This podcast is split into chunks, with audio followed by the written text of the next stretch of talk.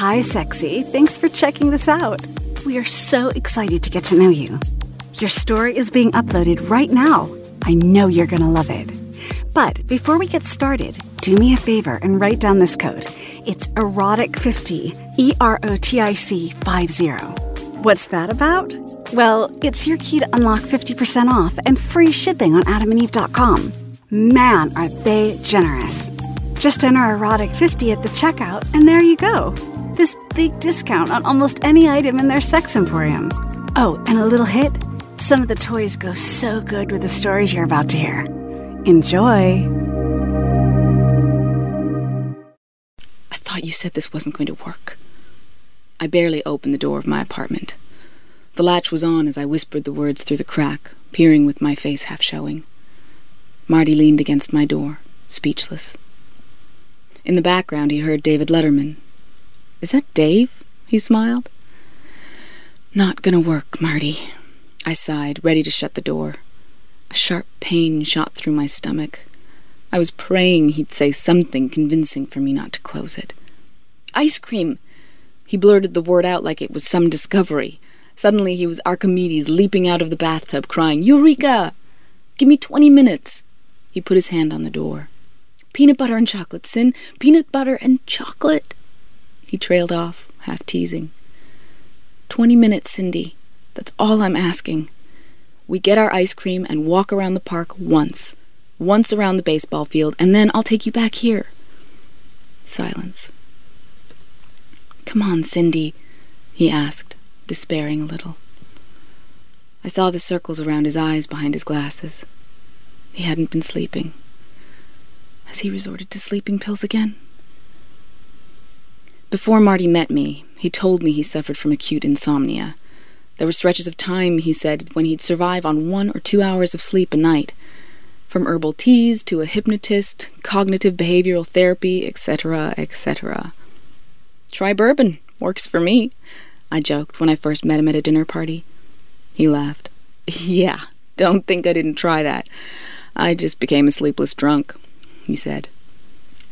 After that, we exchanged a few more jokes and ended up talking throughout dinner nearly ignoring the celebrants who sat at the head of the table. By the end of the night, we decided to share a cab. I have herbal tea, I teased before jumping out of the car. I was the first stop. He smiled and blushed a little. We sat in silence for a few moments. He'll take it. The cab driver was irritated. Now get out! We burst out laughing as we tumbled out of his taxi after over-tipping him. Did he have a lisp? Marty took a spoonful of ice cream. He was about to reminisce. After two minutes of quietly ambling in the park, he became eager to make conversation. It was nearly midnight. The streetlights barely illuminated the field, but this was the path on our daily jogs, and we knew the terrain. That was two years ago, Marty, I answered, not wanting to talk about it. That was the time when we laughed so hard we fell on the floor crying.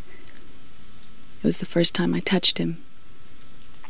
He took his glasses off, and I brushed the moisture from his lids as he laughed uncontrollably. Please, Marty, please don't mention it. I pleaded in my mind privately. Three. He marched on. Marty, three years ago, he corrected, as he spooned a huge portion of mocha fudge from his cup. I held my breath and licked my ice cream cone. We walked on the outer edge of the field, close to the driveway. Less than a quarter of this walk, we had barely trekked before reaching the bleachers. The openness bared us to the wind. Cold? He noticed me shiver slightly.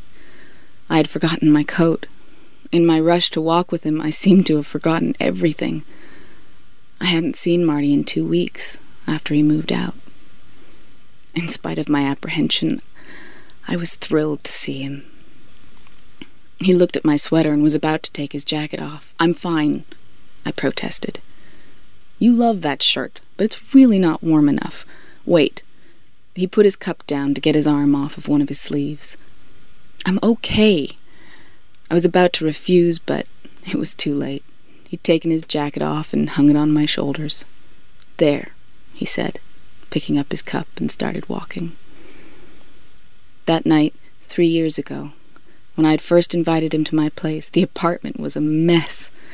Newspapers, books, magazines, all were strewn everywhere, and a trunk that doubled as my coffee table had a cup and an ashtray perched on it, filled with cigarette butts. You smoke, he said, matter of factly. Yes, but I also do yoga and meditate, not to mention I'm a vegetarian. All in all, they'll offset my deadly addiction. So maybe I'll live as long as a non smoker. Well, maybe not. Hey, I don't sleep, so that must be killing me slowly. He was being agreeable. Well, maybe you'll sleep better tonight. He smiled. What do you have for me, Flower? I looked at him. He and I knew he had begun the dance. He just called me Flower. Marty walked in front of me and was about to sit on one of the bleachers when a teenage couple rushed in front of him, heading towards the center of the baseball diamond. What the hell? He was about to curse, but the youngsters were undeterred. They giggled towards their destination. The girl wore a leather jacket over her cotton dress. Her long black hair flailed in the wind, while the boy chased behind her, stroking her back. I stood mesmerized. Marty ignored them. A weight was on his mind. Was it lavender? he said. He was conjuring the past. Lavender? I mouthed the word as I settled next to him. That oil. He looked up at me. That first time when you massaged my back. I could smell the lavender as soon as he said it.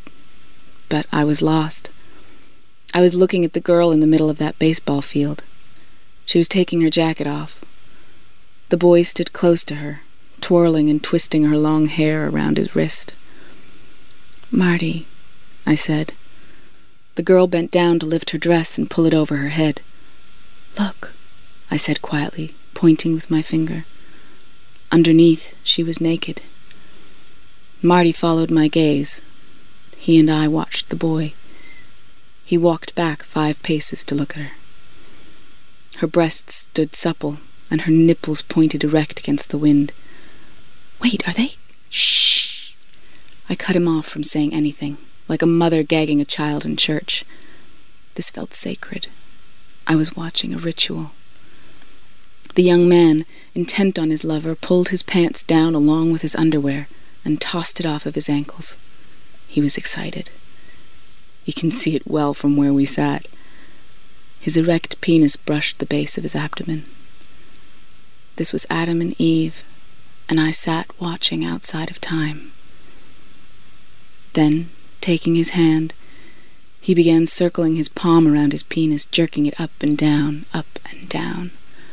She watched and learned. Suddenly, she took her middle finger and touched herself, thrusting it inside her vagina, slowly at first, and then followed his rhythm. He jerked and she thrusted, each looking at the other. Then he walked towards her, grabbed her other hand and placed it on him, he was going to teach her how to touch him. His hand guided hers as it circled around his penis, jerking him off. Their eyes were locked. Soon she followed his lead. Up and down, up and down, she jerked him off. Taking her hand out of her groin, she grabbed his face, urgently pulling him towards her mouth. Her hand sped up as he sucked her lips hungrily. She could feel him. He was building inside, and she knew. She wanted him before it was over, so she pulled his body close to her, opened her legs, and begged for him to mount her. Their bodies locked. Wrapping her leg around his calf, he stumbled. They lost balance together and fell. She uttered a sound as she hit the grass. Immediately he climbed on top of her and slid inside her. The girl groaned. We knew he had entered. His buttocks pulled up and down, gently, slowly, afraid to damage her. Then, unable to control his own pleasure, he drove himself deeper and faster through her. His flesh slapped against hers, and the wind echoed them. Deeper and deeper he went, while her groans rose higher and higher, baritone versus soprano. They battled as he plunged. Finally, like a duet, they crescendoed. Then Silence. All Marty and I heard was our breathing. he and I had wept. Marty, I whispered moments after the climax. Yes, Sin? He grabbed my hand. Both of us were shaking in the dark. Marty. He knew what I was about to say. That was us, Marty. That was us. He squeezed my hand. I know, Flower. I know. That night, we went back to my apartment. In my medicine cabinet, he found the lavender oil. I felt a laughter bubble up when he showed me the bottle. That night, I knew I'd collapse in his arms, drenched in the sweet scent of flowers. Wow, how is that? So hot. So fun. You know what's also hot and fun? Ordering something from adamandeve.com. They're so generous with us in bringing these stories to you, but also helping you out with 50% off almost any item on their site and giving you free shipping. Just enter offer code erotic50 at checkout on almost any single item, and you'll see the price go down by half. And shipping is for free. Amazing! Erotic50 is the code. So don't stop listening to these stories. We love you. I'll be waiting.